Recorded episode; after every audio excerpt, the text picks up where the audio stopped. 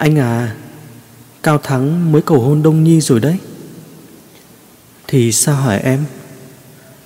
Chuyện tình của họ lãng mạn quá anh nhỉ. Một cái kết đẹp cho chuyện tình tròn 10 năm.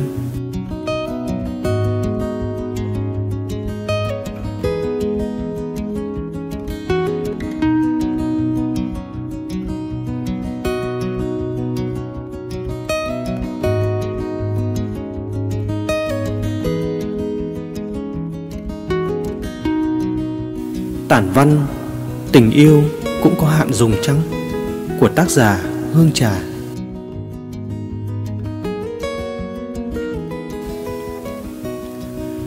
Gửi em, cô bé của tôi. Anh cười nhẹ, Khẽ xoa đầu em. Cô bé à Mới đây thôi, em còn tỉ tê với anh Về chuyện tình chóng vánh Của cặp đôi người Hàn Quốc kia mà. Em nói rằng, câu chuyện tình yêu đẹp như ngôn tình của họ, cuối cùng cũng kết thúc chưa đầy hai năm. Em khóc lóc nói với anh rằng, em chẳng thể tin vào tình yêu nữa, bởi mãi mãi liệu có tồn tại không khi cùng bước vào lễ đường, người hứa, còn người gật đầu hạnh phúc mãi mãi dài bao lâu, để khi hai người kết thúc bằng một từ ly biệt. Chuyện tình cũng khép lại một cách gọn gàng. Rồi giờ đây, em nhìn anh với ánh mắt âu yếm, ngưỡng mộ. Em ao ước có một chuyện tình đẹp như cao thắng và đông nhi. Em ước có người cạnh em theo từng tháng năm của cuộc đời, sẻ chia cho nhau những khoảnh khắc ngọt ngào hay sầu muộn nhất.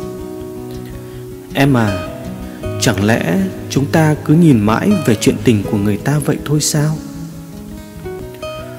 Suy cho cùng, Tình yêu cũng giống như nấu ăn vậy.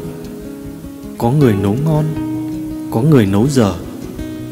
Có người thấy ngon, Có người lại thấy nó nhạt, Nó mặn. Mỗi chúng ta đều có một khẩu vị riêng, Một cuộc sống rất riêng. Đừng lấy những chuyện tình của người khác mà so sánh với câu chuyện tình của chính mình. Cô bé à vốn dĩ tình yêu cũng có hạn sử dụng của nó đấy. Em có tin không? Một quả táo có hạn dùng một tuần, nếu để ở nhiệt độ bình thường. Nhưng chỉ mất hai ngày để trở nên thối dập trong một thời tiết nắng nóng. Hay nếu em để trong ngăn mát của tủ lạnh em có thể giữ được nguyên vẹn trong 2-3 tuần hoặc có thể lâu hơn. Em đặt trong ngăn đông chẳng hạn. Chỉ là một ví dụ ngộ nghĩnh anh nói ra thôi. Nhưng mà em à, tình yêu cũng phụ thuộc vào cách người ta bảo quản nó đấy. Có những mối tình chỉ chóng vánh trong hai ngày, một tháng bởi giản đơn vì những lý do không phù hợp. Người kia không xứng. Hay tìm được một người nào đó tốt hơn. Nhưng như ở thế hệ của ông bà chúng ta, những người dành cả cuộc đời để bên nhau, thì em hãy nhìn xem đâu có ai là hợp nhau một cách hoàn hảo. Suy cho cùng, chỉ có những biện minh chúng ta đặt ra để biện hộ cho chính mình mà thôi cơm nhạt hay mặn, nếu em trân trọng người nấu, thì nó dở tệ đến đâu cũng không thể nhăn mặt mà hất đổ nó, đúng không em? Anh không trách em ngưỡng mộ những cặp đôi ở ngoài kia. Anh cũng chẳng trách em thiếu niềm tin vào tình yêu khi thấy người ta đổ vỡ.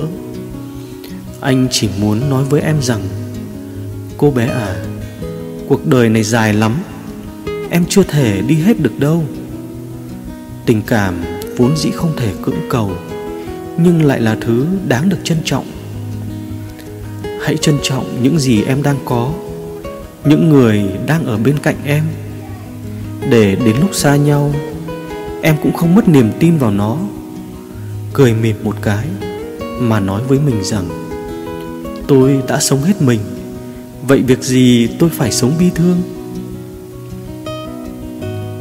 Chạm khẽ lên đôi tay của em Hôm nay Hà Nội đẹp quá Chúng ta đừng vì những chuyện này mà nghĩ ngợi nữa, Được không em?